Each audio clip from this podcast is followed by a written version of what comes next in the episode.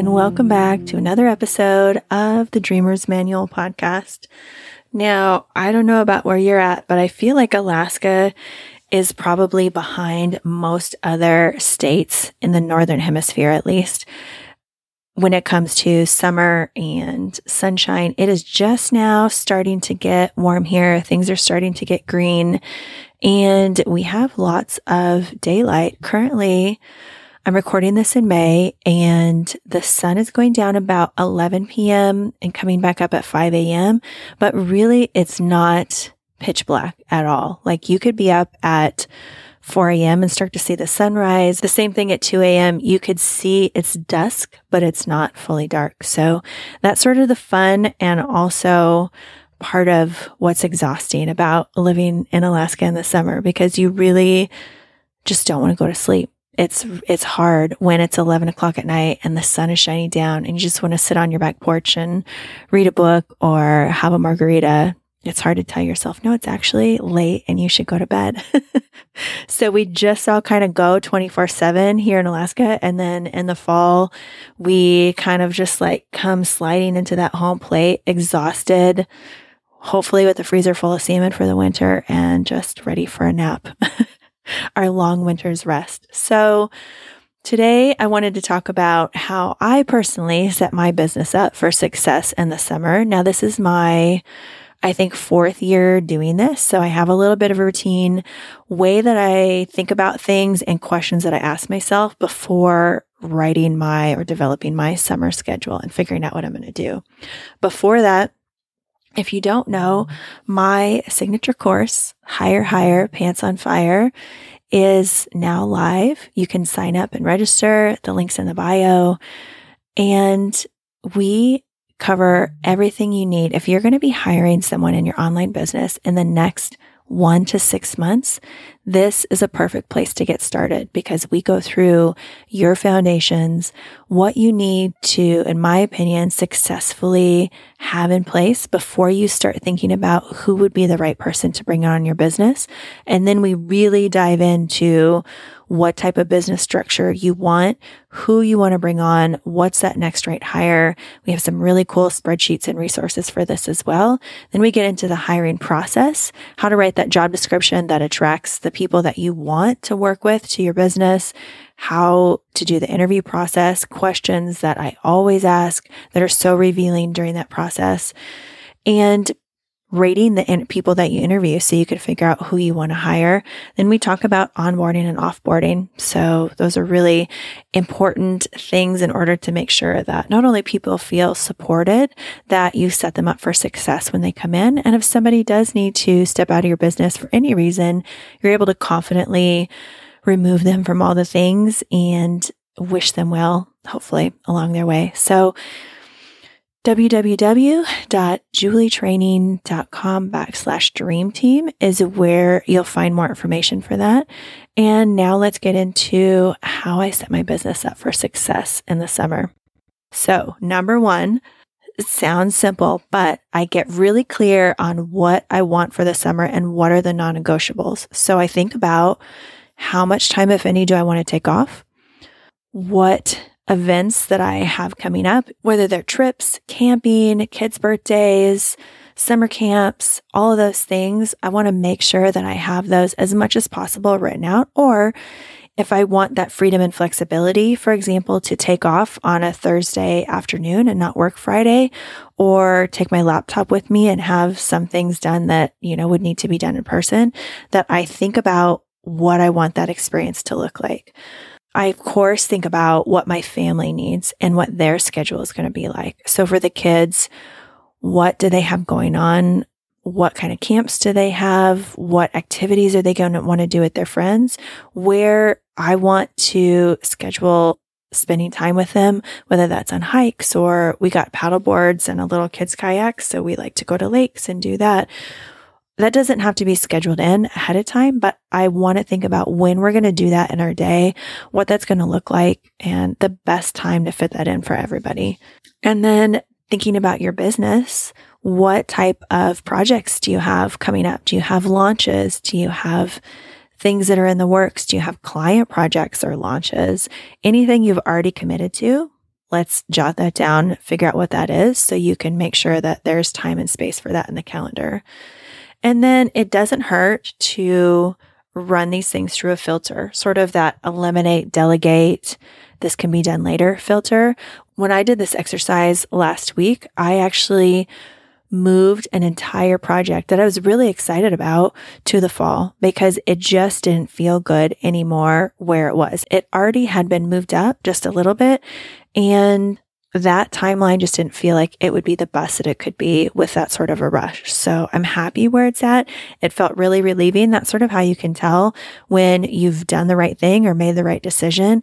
When you kind of take a sigh of relief then you know that it was the right thing. So think about are there things that can be moved, eliminated, delegated, outsourced, whatever it might be? Take a look at your list and maybe start making some notes or use different color highlighters and kind of tentatively mark those in. Something that I always love to do is to ask my kids what's on their summer wish list. And if you don't have kids, this could be your spouse or you could talk to your friends and see like what are some things that they're really hoping or wishing to do this summer. But I like to ask my kids, what are the things that they really want to see happen and make sure that that's on my radar so that when I'm thinking about things and scheduling it, I know that we're all included in that list. That feels really good. And I know I already touched on Alaska. I actually just saw a, must have been a TikTok of somebody who was talking about summer in the Northern Hemisphere and how people up north go so hard for the summer. And I find that to be really true. This could be in a different place. And I'm not sure, you know, for the South or how this feels. Maybe it's so hot that you have to be inside, but for us, it's like we're going to go until we absolutely drop because the winter can be so brutal that we need to soak it all in when we can get it. So I really do take this planning very seriously. The second thing, don't hate me. If you've listened to a few episodes, you know what I'm going to say. Do a time study. We have that freebie. It's julietraining.com backslash starter kit. We have that time study there for you that has all the columns and the, t- you know, the chunks of time and the drop down. So you can decide what you want to do with those tasks. But please, I think it's so important as things shift seasonally, especially if you have any type of schedule that changes for us. The kids are in school and then they're not. So that's a significant shift to our schedule. But it could be uh, a spouse's job schedule. It could be anything that you have going on, it is so worth it to do a time study and see where you're spending your time. I would ask you to do five days. Three is okay. Like three will give you a baseline to look at, but that's going to be really important. It's also going to go back to that filtering out, eliminating, delegating, assigning to later, or, you know, knowing what you want to do more of that is going to give you the best information to really ruthlessly look at what for me is a really busy season and one where I also desire a lot of freedom and make sure that I'm doing just the things that make the most impact for me, my clients, my kids, and the rest of it is going to have to wait. And then the fun part, I think it's the fun part, is you start to develop a picture of your tentative schedule and you can start to either time block this in your calendar or put a 8 by 11 sheet up and just kind of say what your days look like, what your week is going to look like for this new schedule. For me, I'm looking at my number one personal goal for the year, which was physical health. That was mine. And I talk about this in shifts I made in 2022, that solo episode. We'll link that below. But movement has been such an important part of my life. And even more so because I signed up to run 15 miles. So right now I am running a mile and a half. So I'm getting there slowly but surely. It's going to happen. So that still feels really good for me. And it's my intention that I set. So I'm figuring out how that fits into my calendar and where it's going to go in this new season. And for me, that is going to shift. The time that that's happening is moving. Then I'm also reclaiming a couple hours a day. My kids go to school a decent ways away. So I spend two hours a day on average commuting back and forth to pick them up and drop them off. So I've just reclaimed two hours of my day. That's amazing. So I can, without that school drop off schedule, I can choose if I want to work later. I could start work at the same time.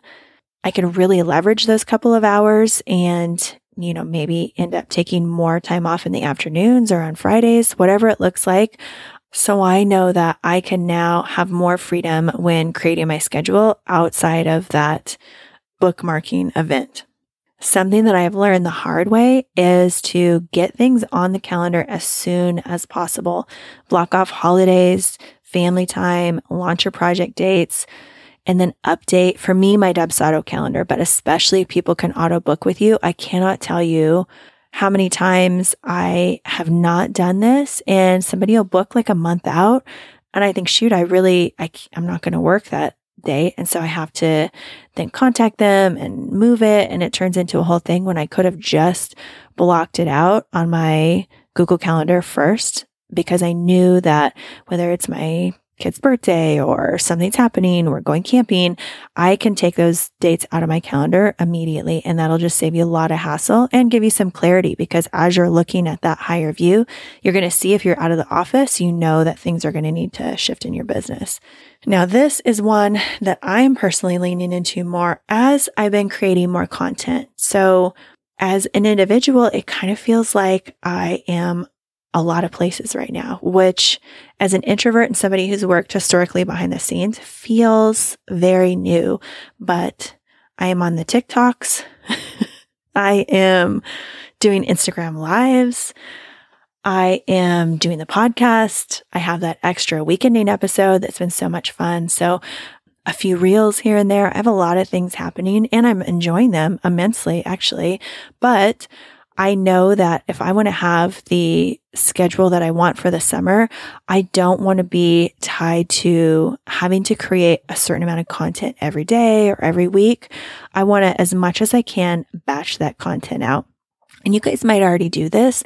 I have not done a great job of this up until this point. It's just gotten a little loose. So I'm going to look at my calendar and pick days that I'm going to do my TikTok videos that I'm going to record for the podcast. I already have that set up a little with guest episodes because they only can book certain days and times. But even for my solos, when am I going to sit down and talk with you guys and share all of the things? So that is, uh, if you're familiar with six week sprints, that's what I'm doing this year in my business.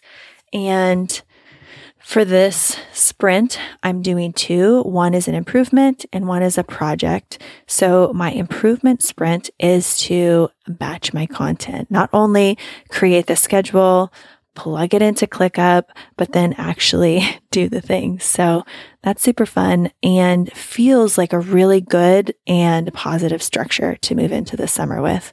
Now, hopefully listening to this, this doesn't sound like a ton of work or something that is like a chore that you have to do. In some ways, there are recurring tasks that are chores, like blocking off our calendar. But I promise you, this is going to pay off for you so much.